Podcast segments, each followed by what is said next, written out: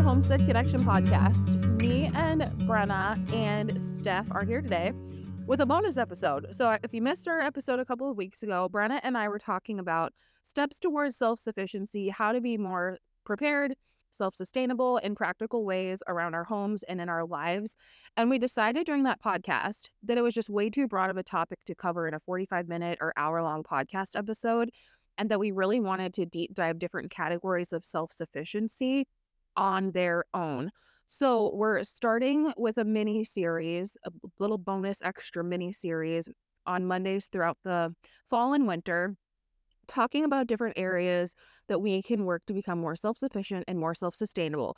Some of the areas are areas that we already have a lot of experience in, and other areas are things that we're learning right alongside of you guys. So we might not have the same personal experience to draw from, but it's still really important topics and thoughts to discuss. So today, me, Brenna, and Steph are going to talk about cooking and how we can be a little bit more self sufficient and a little bit pr- more prepared in our lives and in our homes when it comes to food preparation and cooking around our homes and around our homesteads for our families. So does do either one of you have any ways that you cook outside of like, you know, the typical old stove, you know, electric or gas stove? Mm-hmm. Yeah, I mean, our family has an electric stove that we use just for, you know, daily cooking. But beyond that, we actually purchased a Blackstone grill, I don't know, three years ago now. We use that Blackstone grill all of the time and it's propane powered.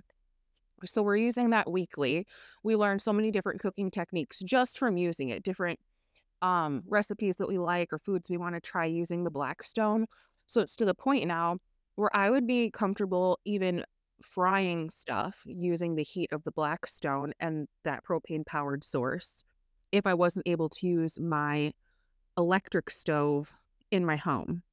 Yeah, propane is really helpful from a from a stove perspective. I've seen people also use it, and sometimes they'll they'll convert their gas stove. So we have a gas stove, um, and I've seen that there's been kits where you can actually convert some of your gas stoves to propane, which I've always thought was really interesting too. To just have the kit, I don't know that it's something I could hook up on my own, but some but if I could have the kit on hand and if I needed to disconnect and move over to propane with my stove, I really like that idea of being able to cook on propane because it's just so versatile and easy to store. Yeah. No, I'm with you on that. The thing about using gas for me and my husband is that it's so expensive yeah, we're connected to the grid using our electric stove, and I know that there's a lot of there's a lot of like very valid thought process behind wanting to be as disconnected from the grid as possible, and I'm totally in line with a lot of those opinions and beliefs. But because of the cost of gas, if we don't have to convert our stove over to gas, we'd rather not and would probably reach for propane first before we went the gas route just because it's so expensive where we live. Oh my gosh, it's terrible. It's terrible here. So in the 90s, all the houses here, at least this is mm. what I heard because I didn't live in Colorado at the time. Um, I was a kid, but in the 90s, gas was pretty inexpensive, and so all because it's supposed to be great to bake and and to cook and all of those things, and so they um, converted the gas, all the stoves over to gas, and all of the fireplaces. And I know we're going to be talking about um, heating and cooling in another one of these, but I every I don't actually turn on the fireplace anymore because you actually turn it on with the gas, but it's like lighting dollars. You might as well just light dollars on yeah. fire and let them go up into the ether because that's literally what you're doing. So I hear you. I think that if the house had not already been set up for gas, I would have I would have done electric. So it's way too expensive. Yeah. So we also have the a Blackstone, and then we also have we have two grills. One is the propane powered um, Blackstone, and then our we have our previous grill which has charcoal on one side and then propane on the other. So we have that option as well as an outdoor fire pit that has the rack over the top so we can cook over an open flame. Um, I am not as well versed in that as I would like to be, but it is an option. See, with cooking over an open fire, that's something that I have done a lot of because my family grew up camping, just like tent camping as a child. I've done so much camping. I grew up in Minnesota and the Twin Cities. We spent a lot of time up north in Duluth, north of Duluth. Beautiful areas, lots of great camping. And my dad was the kind of person who liked to quote unquote like rough it camping. Um, which uh, me, in my opinion, it was just kind of normal camping. But there's so many variations of camping now. It definitely was like roughing it back then. So we had like the little Coleman grill with just the two burners that we could cook on with the little propane if we needed to. But a lot of the cooking, even like making coffee and stuff, happened over the fire eh, or in the coals of the fire. So I can truly make a lot of full meals using just a campfire, especially if you have a good Dutch oven. There's almost nothing you can't make over a stove if you have a good frying pan, like cast iron, of course, cast iron frying pan, cast iron Dutch oven and a really hot, hot fire. Even aluminum foil, and I know there's like a we all like to stay away from aluminum, but even the things you can make with aluminum foil over a stove, it's I'm impressed with myself the things that I can make, but also it's really easy. It's simple ingredients, easy cooking. You just have to get everything up to temp, but it's like you have butter, potatoes, some meat, other vegetables, salt and pepper. You can make some fabulous meals with an open fire. My favorite thing is an onion with a pat of butter and some tin foil. I know, and some tin foil in the coals. And then you just let it sit and it gets all roasty and smushy and it's got some garlic in on it too. And it, they, uh, it's, you just open it up and it's just absolutely delicious. I love cooking over an open fire or using the coals. I think it's a great skill for, for people to practice. An onion? An onion. An onion. I know.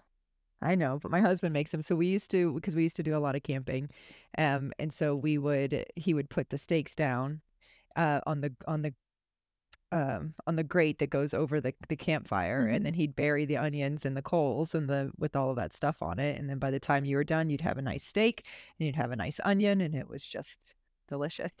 I don't know, simple. One of the meals my dad used to make, and actually 2 years 2 years ago or 3 years ago, my dad, my family, and my sister's family all went camping in southern Minnesota. And one of the meals my dad made in the fire with the Dutch oven was um like a version of scalloped potatoes, basically with ham, potatoes, some like condensed soup and butter and salt and pepper and stuff. He put it in in the early afternoon, let it cook for two and a half hours in the coals of the fire. It was so good. And it was so easy to make. Yeah, you can do that same thing that I said with an onion with a potato, and you just stick it in the coals, and it does take Mhm. longer, and it is an, uh, like an all day thing, but you're not watching them, right? They just kind of sit there, and by the time you kind of scrape them out of the coals, they're they're absolutely perfect. Yeah. I love open fire cooking, and I think cast iron is so versatile. It's just something good to switch to in your day to day because you can Mhm. put it in the oven, you can fry, you can. I mean, what can't you do with cast iron? I don't think there's anything. You brought up that it takes longer to make some of these things in the coals, which is true. But for people who are used to cooking from scratch and having to be a little bit more prepared or laid out with the way that they're preparing food, it's not even that much bigger of a difference or bigger of a deal to have to be prepared enough to cook with the fire. True. If you're used to already being in the swing of things with making bread and letting it rise and judging how long you have to have before it's supposed to bake, or if you're used to using your smoker and how long you have to put stuff on the smoker and give it time before you can eat it and stuff.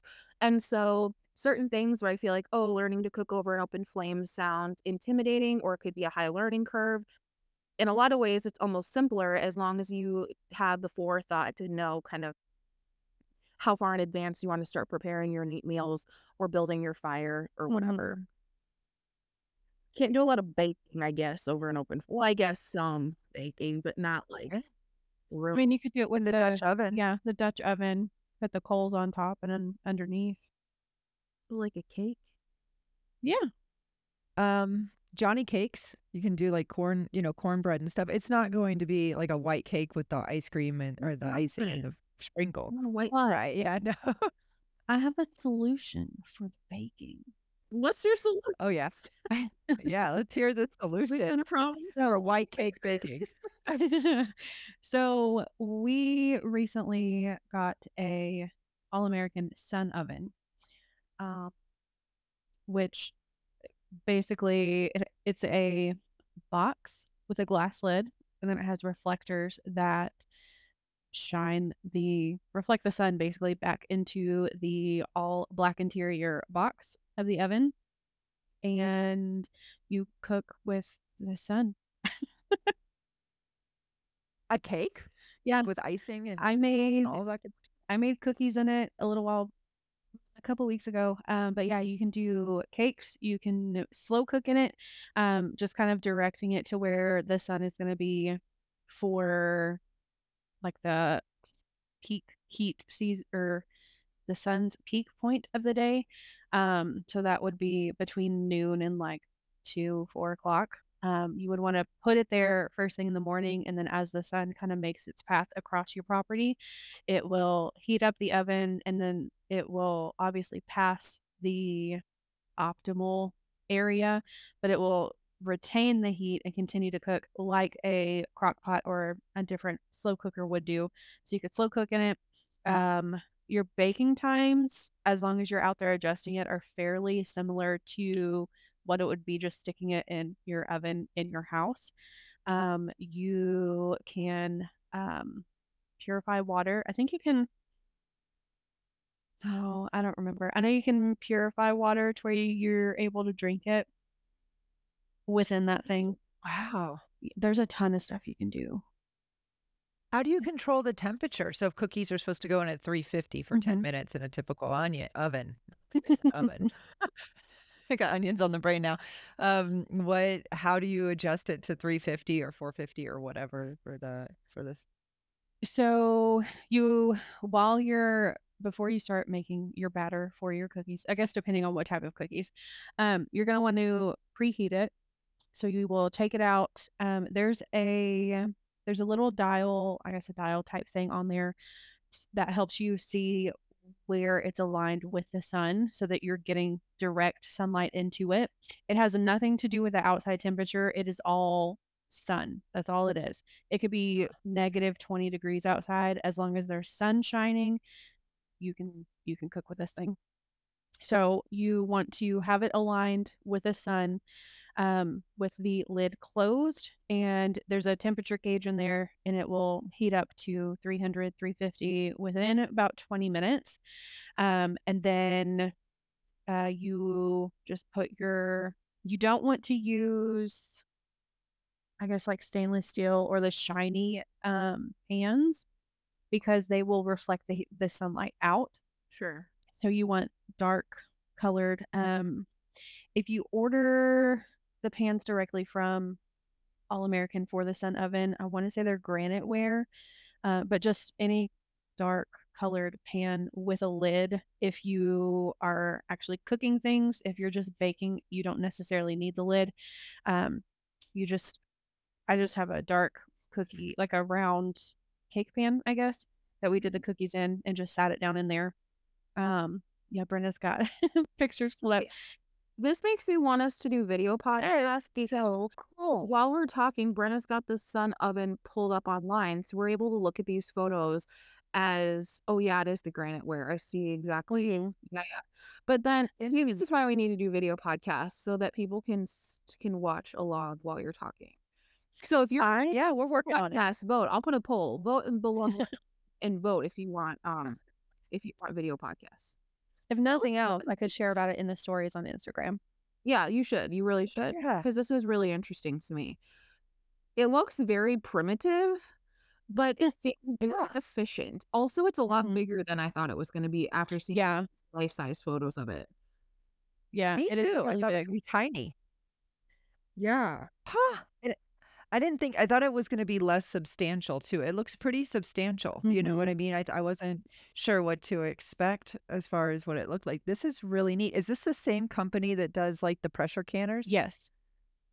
Oh, I love my pressure Oh, canners. so it's all American Oh. pressure canners also have a sun oven. Mm-hmm.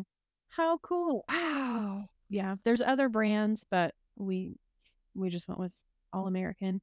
Um, but anyways, it's roughly a 20 minute, as long as you have it fully aligned with the sun, roughly 20 minute heat up to 350.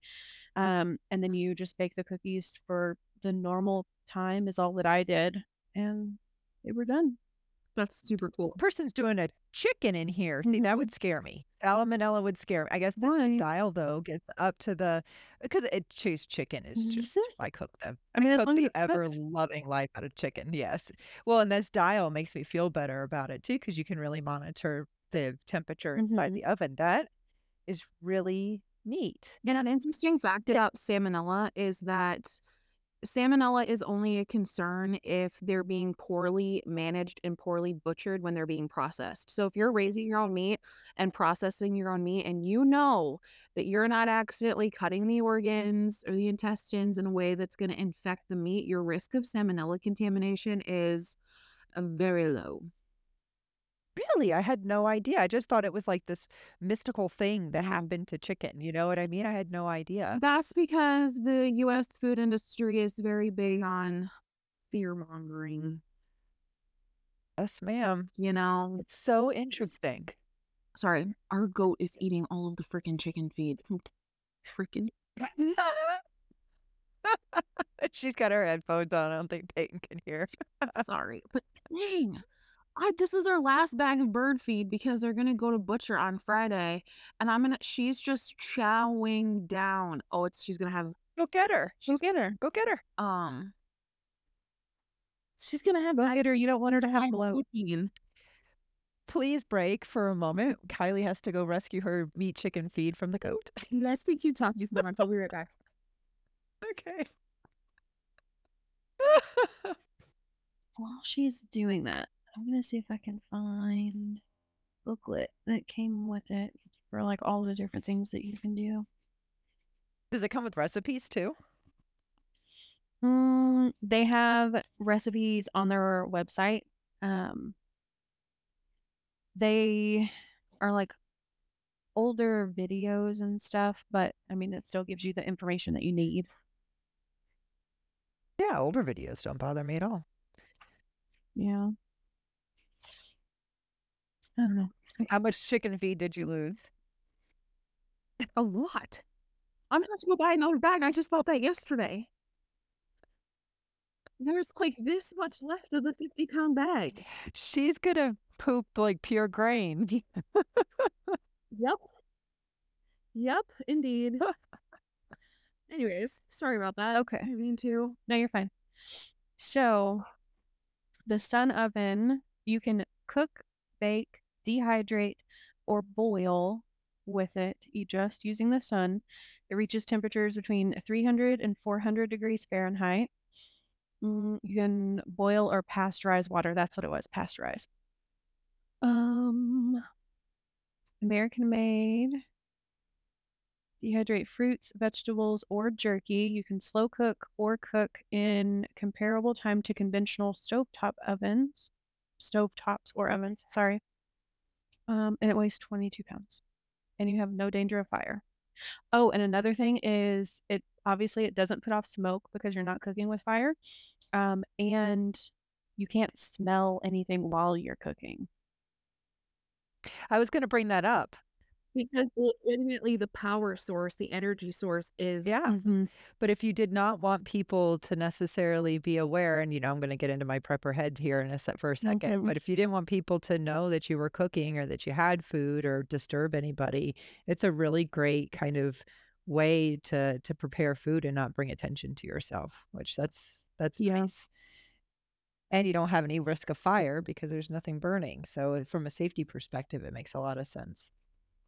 Mhm. I have Mhm. something similar to that, but it is not nearly as sophisticated. I got a solar kettle um, from Four Patriots a while back, and it's fun. It's easy. It pasteurizes water. It's great for if you have uh, dehydrated food, which I have quite a few um, containers of dehydrated food. Um, that's why I bought it because I could purify water and then pour it into my dehydrated food, and really you only need two things. Um, and it's very small and compact, and you could throw it in your backpack. But it does not do nearly as much as that uh, that solar cooker does. That's really, really cool. Yeah, that is pretty neat.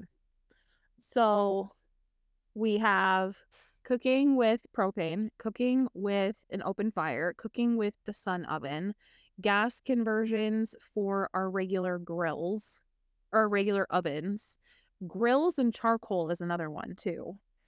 Mhm. And Yeah. we have a smoker as well that runs off of, well, there's a couple ways you can use it, but we primarily use smoker pellets.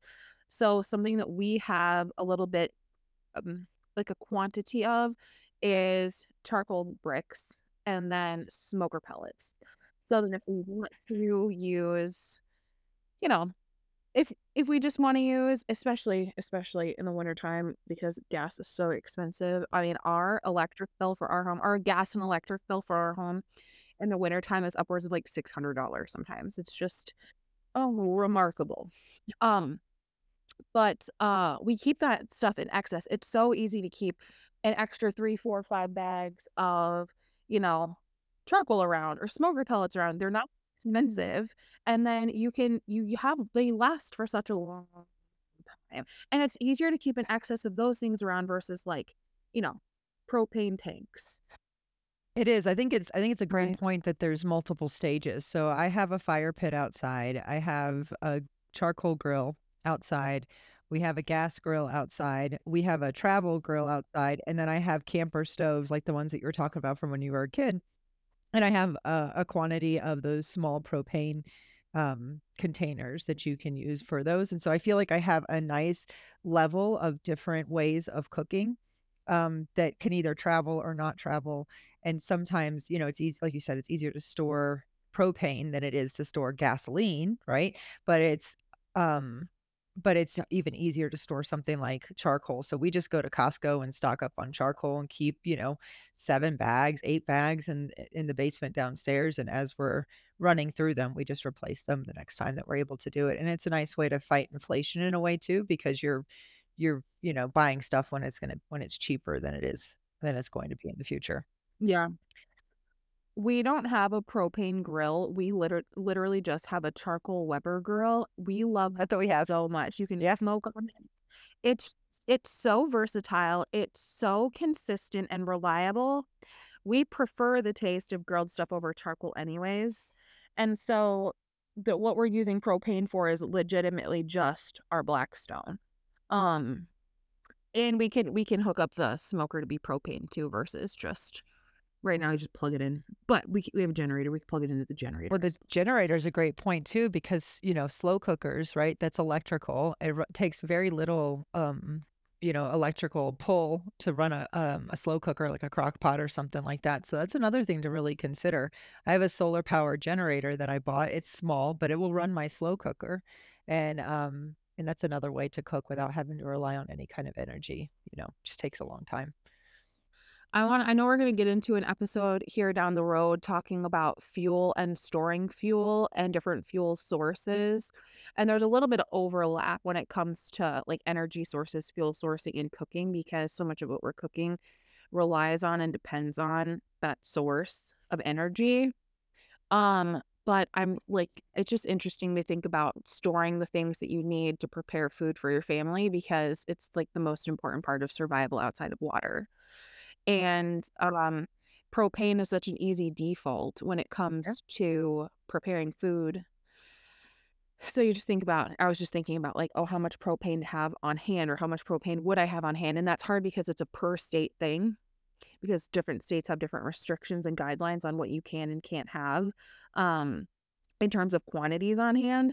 Um, and we can get into that at a different time. But when I was talking about just having, you know, wood pellets and charcoal bricks and stuff like that on hand, you know, I was just where my mind went was having a little bit of an extra quantity of propane on hand if your state allows that. So we also have um two wood burning fireplaces in our house. So cooking over a fire legitimately within our home is you know out of the question and we always have a ton like cords and cords of wood at our house because we burn all winter long um but if you're someone who would like would like to have the option of alternative food preparation accessible, making sure you have a decent amount of firewood on hand isn't a bad place to start and is very simple, very cost effective. Yeah. As an aside, you can, uh, a lot of states, a lot of places have chip drop, which is a, a free uh, chip drop service, but they will also drop off logs. And so you can get logs dropped off and then you can go ahead and have your own wood. You know, it has to season for a time. So you go ahead and start stocking your wood now. And wood is so versatile. It's a heat source, it's a cooking source, you know, it's it, and there's no limit to storing it, you know. Um, so it's a nice option to have. I think the key is diversity in your different ways of cooking and then practicing with it. Um, you know, to Steph's point, I wouldn't know how to cook with one of those solar stoves, so I would need to practice with it right now while I'm not in a crisis or while I'm not needing to use it so that when it is time to use it, I can pull it out, not be fumbling around, you know? I love that point that you said, like doing it now versus when you're mm-hmm. in a crisis or in a moment when you really want to be able to rely on it. I think that that's an applicable point across the board when it comes to self sufficiency. You know, if you're talking about food mm-hmm. storage, meal storage, things that you want to have in excess if you need to reach for down the road, prepare the meals that you have ingredients stored for to make sure your family likes them first or to tweak the recipe the way mm. your family's going to like it before you're putting away 50 pounds of this and 25 pounds of that. You know what I mean? There's there's so much food out there. There's so many things out there that we can use and have on quote like backup for quote like an emergency or whatever if we need them. But how good are they if you don't know how to use them and your family hates the meals or, you know, whatever? So I like that point of like, you know, messing around with it now, learning about it now, and prep for later. Yeah, get the kids involved, get the family involved. It's fun.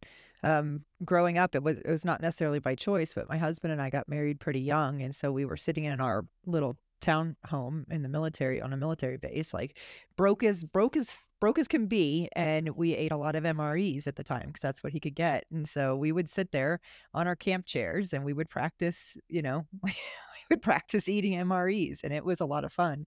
And our child, our youngest, our oldest son now, but he was a baby at the time, thought it was the best thing ever. We had so much fun doing it. So you can get the kids involved, you can get the family involved, and really have them learn a new skill too. Because cooking over a fire is a skill. It is not something that comes naturally that you can just like throw a potato in a fire and have it work right, you know? Um, and so I think it. Something I want to say quick. Oh, sorry. Go ahead. Something I want to say quick is get a thermometer. You should have a thermometer, even if you're cooking in your kitchen. Yeah.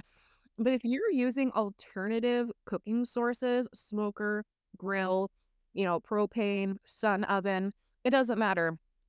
Having the thermometer would be a very mm-hmm. vital component of cooking with an alternative source, especially when you're coming to meat. And I know I said what I said about salmonella and I stand behind it. but it's still good to know that you're not eating underprepared meats and also maybe even having a chart or knowing what well done chicken, well done beef, well done pork temperatures actually are so that there's not any guesswork down the road. Yeah. And you could even you know, step it up a notch and even prepare the fish that you catch if you fish or whatnot. You can, compare, you can prepare the fish that you catch on the stove, and it's a great way of kind of, you know, doing it full circle. There's just something about getting the food source from a natural place and then putting it on the natural fire and actually completing that whole entire circle. You know, you might as well. The perk of fish is that if you don't c- cook it, you just have sushi. It's true. I'm joking. I'm joking. Nobody wants like, no one wants catfish sushi. Yuck.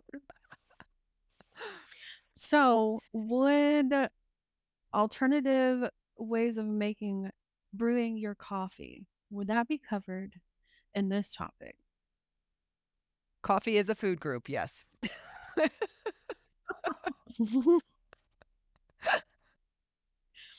Because I know the last three years when Snowmageddon has come in February, everyone will be complaining on the socials because they can't have their coffee.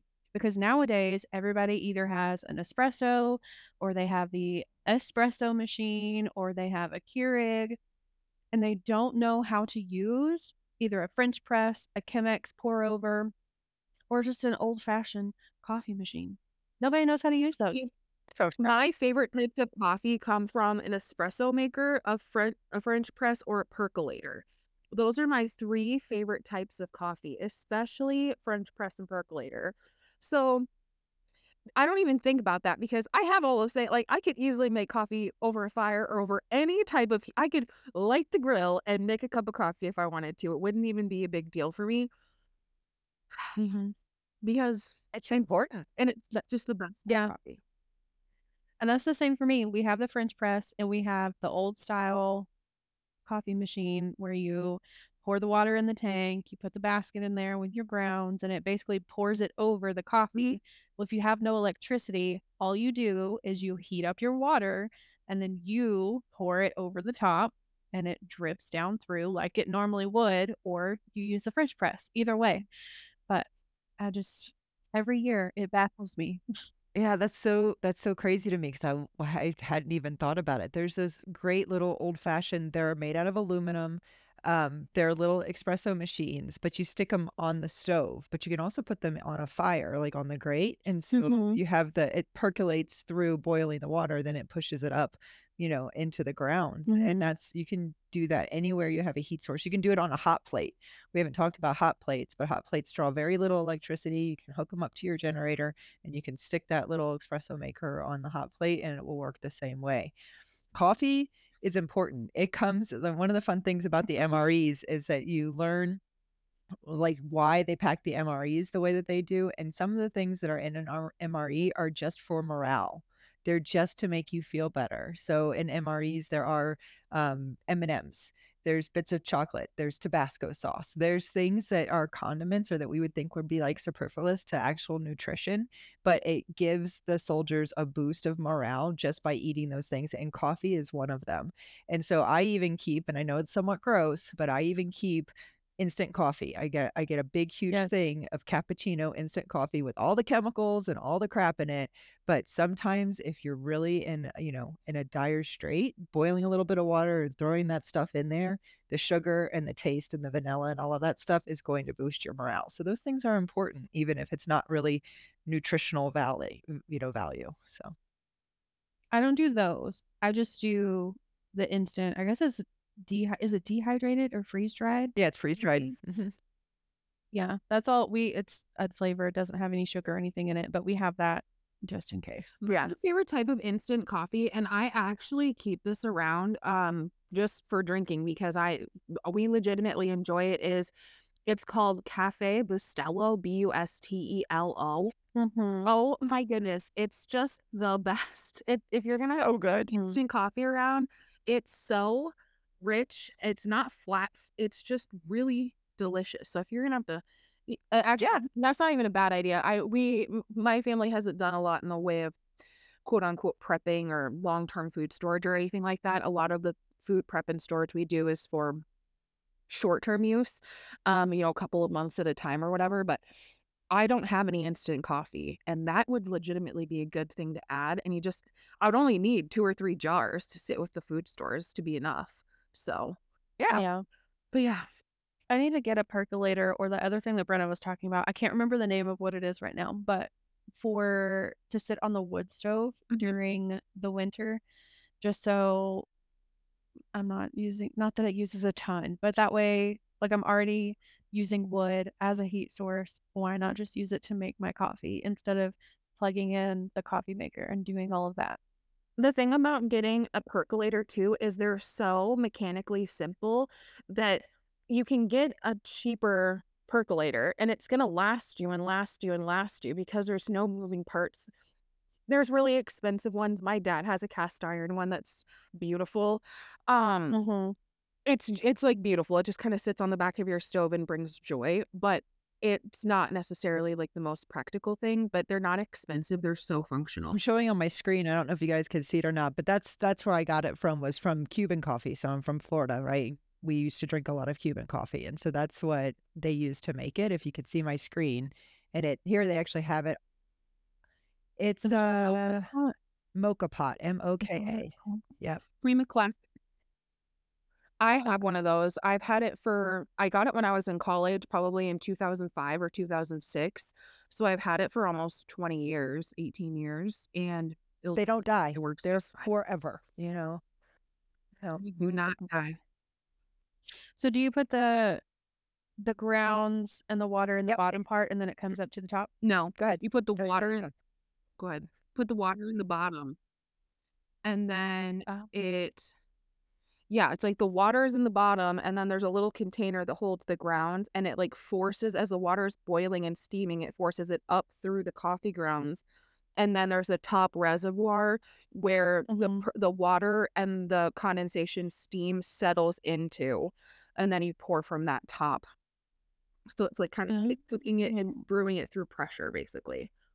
So is it like the percolator where you would have grounds floating around in it, No, there's a strainer. Or is it No. different? Yeah, there's a strainer in between the two. Oh, okay. Yeah. This might be my option then.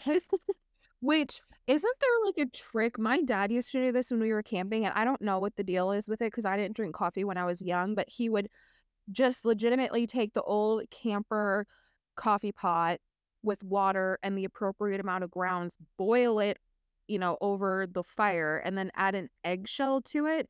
And then something about the eggshell is supposed to draw the grounds down. I don't know. I probably sound whack. I'll have to text him and find out. But he used to do that. And I don't know if it works or not, or if it was just I don't know. I don't know. Someone I have never heard of that, but yeah, if any of our hmm. listeners have heard of that, I would, I would, yeah, eggshell in coffee. Now, what I do do too sometimes, uh, if that made sense, is I will put a mason jar. I'll finely grind up um coffee grounds, and then I'll just fill it full of water and stick it in my fridge or put it in the in the ice chest or whatever, and then it will um it will slowly Mhm. brew, and that's cold brew coffee.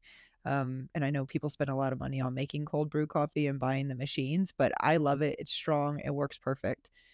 No, coffee is a really good point. I have not seen a cast iron one like what she was talking about. I'm gonna have to go back and look and see. the brand is That- like like that- or something like that. That brand. They're the ones that have the espresso makers and the percolators that are so beautiful. And they come in a ton of colors. But they're expensive. oh. Of course they do. I love that. They are. Everything they do is expensive. I love cast iron. I'm obsessed with it. So, I mean, like we talk about food and food storage all the time, you know, but I thought, you know, talking about how to cook and alternative ways of cooking is equally important because if your lights go out, you have no electricity, you have no gas, or it gets to be too expensive. I mean, because where we're getting to is where it's getting so expensive, I don't Mhm. want to run it, you know? Um, and so it's it's kind of like what other options are there aside from what we've talked about? I think the sun oven is probably the most unique. I'm gonna I'm gonna get one of those and start playing with it. Like, will it work in a Colorado winter? I'm kind of curious. Yeah. We have bright sun, a lot of sun during the winter, but it's also 14 It, degrees. it doesn't depend on the outside temperature. As long as you can see your shadow, you can cook with it. Obviously, the more sun that is coming through, like if it's a cloudy day, but not like super cloudy and you can still see your shadow, you can use it. It just may take it a little bit longer to come up to the heat and cook through and all of that. But yeah, it just might take it a little bit longer if it's cloudy versus if the sun is just out bright brightly shining with no restrictions. I so we talked about hot plates. We talked about propane cooking sources. We talked about open fire cooking sources. Talked about solar cooking sources. Um what have we charcoal? What have we missed? Have we missed anything? Um, Well, I mean, it's still over a fire, but so we have a fire pit, but you could also like a metal one. We have a metal one. You could also dig a hole in the ground and do your fire in that, surround it with bricks or rocks or whatever you can find. Um, but you can also do this is something that I want to do. You can do a rocket stove. Have you seen those? You haven't seen a rocket stove? I feel like I it sounds familiar, but I'm not sure I'm not sure if I'm picturing the right thing. Is that that little aluminum tube that they have or no? Or is it the one where you bury it? So there's the- yeah, multiple different ways you tell can do this. know which one I've seen it where they do it in the ground. I don't know how that works, but they dig holes in the ground and they do it that way. Um, the way that I wanted to try doing it was with bricks. So you basically are staggering the bricks on top of themselves um, to you have an opening down at the bottom so that airflow can come up through. And then you have a solid form of bricks around that. And then the next portion, you have an open spot to where you can feed in little sticks and twigs, things like that. Um, and then you build up a chimney. And because the airflow is coming through the bottom and up the chimney, the flames are coming into the chimney and straight up. So all that heat is coming straight up that chimney.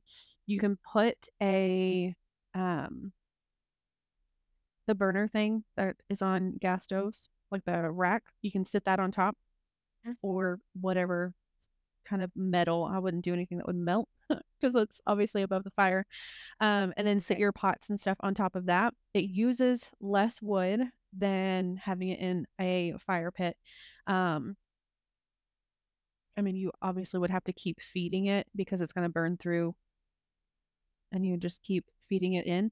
But that is another option if you don't have a stock of wood um, or a pile of wood laying around. You can just go break up some twigs and stick them in there with some kindling, start your fire, and cook that way. Um, they also, I have seen like on Etsy and stuff like that, they have them made out of, I guess it's just square tubing where they like cut it and weld it and all of that. And it's mm. all metal. It has a little rack at the top for you to set your pots and stuff on. So you can either make it out of some cheap bricks or purchase a metal one, whatever you want to do. But yeah, rocket stoves. But I mean, it still uses wood and is cooking over a fire, but it's different.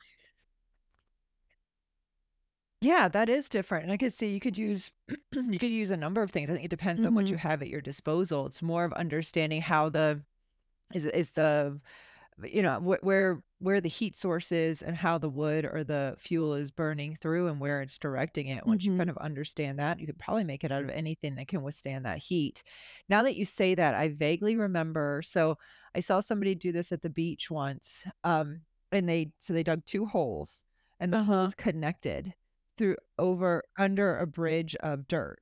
And on one side, they lit the fire and on the other side, they put like a grate and they put their pot on top of the grate. And because of the way that the oxygen is pulled Mhm. out consistently, similar to what you're saying, the the heat would pull into where that stove where the pot was sitting and it was boiling water, which I thought was really interesting. I think the I think the crux of that is, you know, is understanding Mhm. how things cook. You know, from a from a chem uh chemistry kind of perspective, you know, do they Yeah.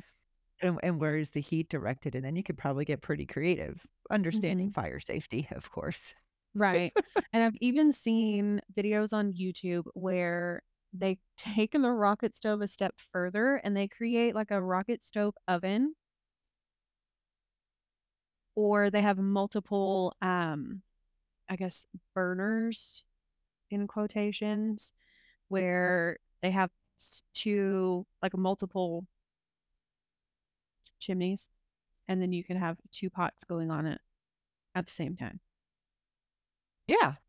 But those those folks did not just one day get up and start cooking like that. I'm sure that they Right. probably did a lot of trial and error. So we we Mhm. always come back to that get outside, start to think through what your family eats to Kylie's point, what you know, what fu- fuel sources you have available and what your comfort level is and start playing. You know, if you don't have money for a $500 solar oven because that's what around what those were running, at least the one that we were looking at, um, and you don't have charcoal or propane or you're not allowed to store those things because of your state, then um, you know, start to start to figure out how you want to Mhm. how you would want to do it. And it doesn't have to be scary. It doesn't have to, you know, you're not, you know, preparing for the apocalypse or anything sensational like that. You're just learning convection and and fuel sources and Yeah. what works for you And I guess area. for people that are in like apartments and things like that where they can't do an open flame. I don't know. I guess the like a solar generator or something to where you could just plug in and either do the hot plate or a slow cooker. I mean, I guess you could use a pro like a camp stove with propane. I guess that would depend on the apartment complex and stuff, but I don't know. Having the small propane cookers, like the two burner, one burner propane cookers, to me sound like Mhm. the perfect apartment solution because they're so compact. You just slide it on top of a shelf or in a little area in your parking garage or whatever.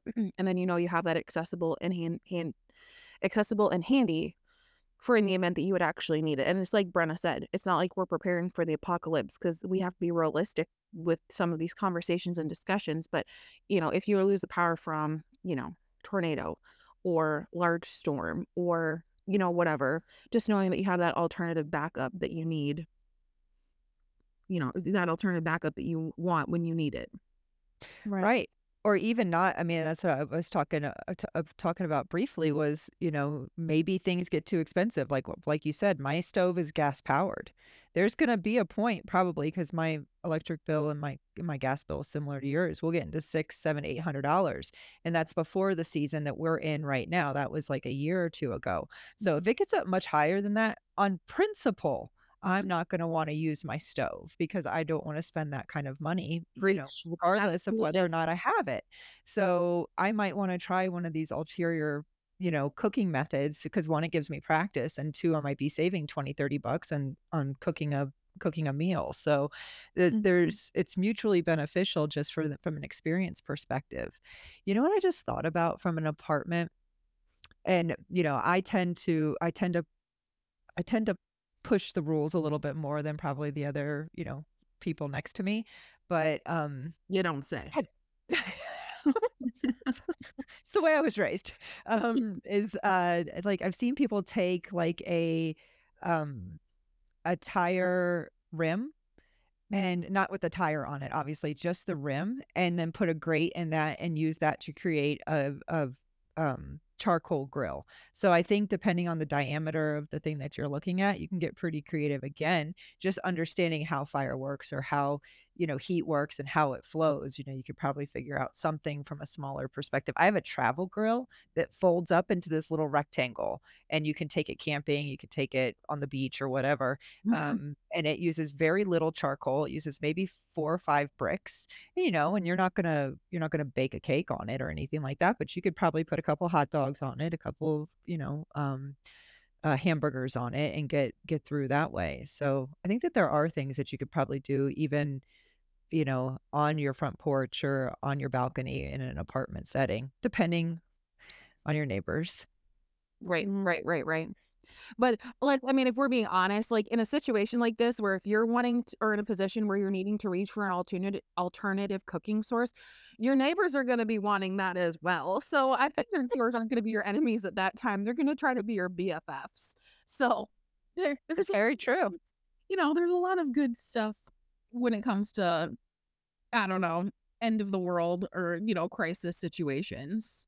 Or community even, you know, I mean, I pop my head over my neighbor's house and I know we're not talking about food in this one, but you know, my neighbors now get eggs from me. And so the amount of chickens that I have doesn't matter quite so much because they get eggs and they have a lot of fun watching the chickens and, you know, so you do build those those um alliances, so to speak, you know, just by kind of opening up the topic. We call we call Yeah. that working smarter, not harder. That's right. Well, this has been a lot of fun. Um, I think that we've covered everything. Have we missed anything from a conversation perspective around cooking? Honestly, I feel like we covered more than I initially anticipated, if I'm being completely honest. So That's great. it's been an interesting topic to think through, and um, an interesting thing for me to evaluate our family, our family's cooking, and preparedness for cooking, and things we can add like instant coffee to our shelves.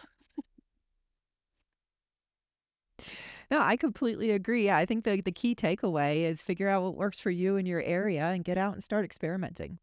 You know, um, but just don't wait until snowmageddon or you know some sort of inflationary thing happens. Well, it's been a lot of fun. We really appreciated you guys coming along with us for this ride. Um, we will be working, I hope anyway, on some uh, on video podcasts in the future. So please don't forget to respond to that poll that will be down below. And until next time, this has been the Homestead Connection. Bye. Bye.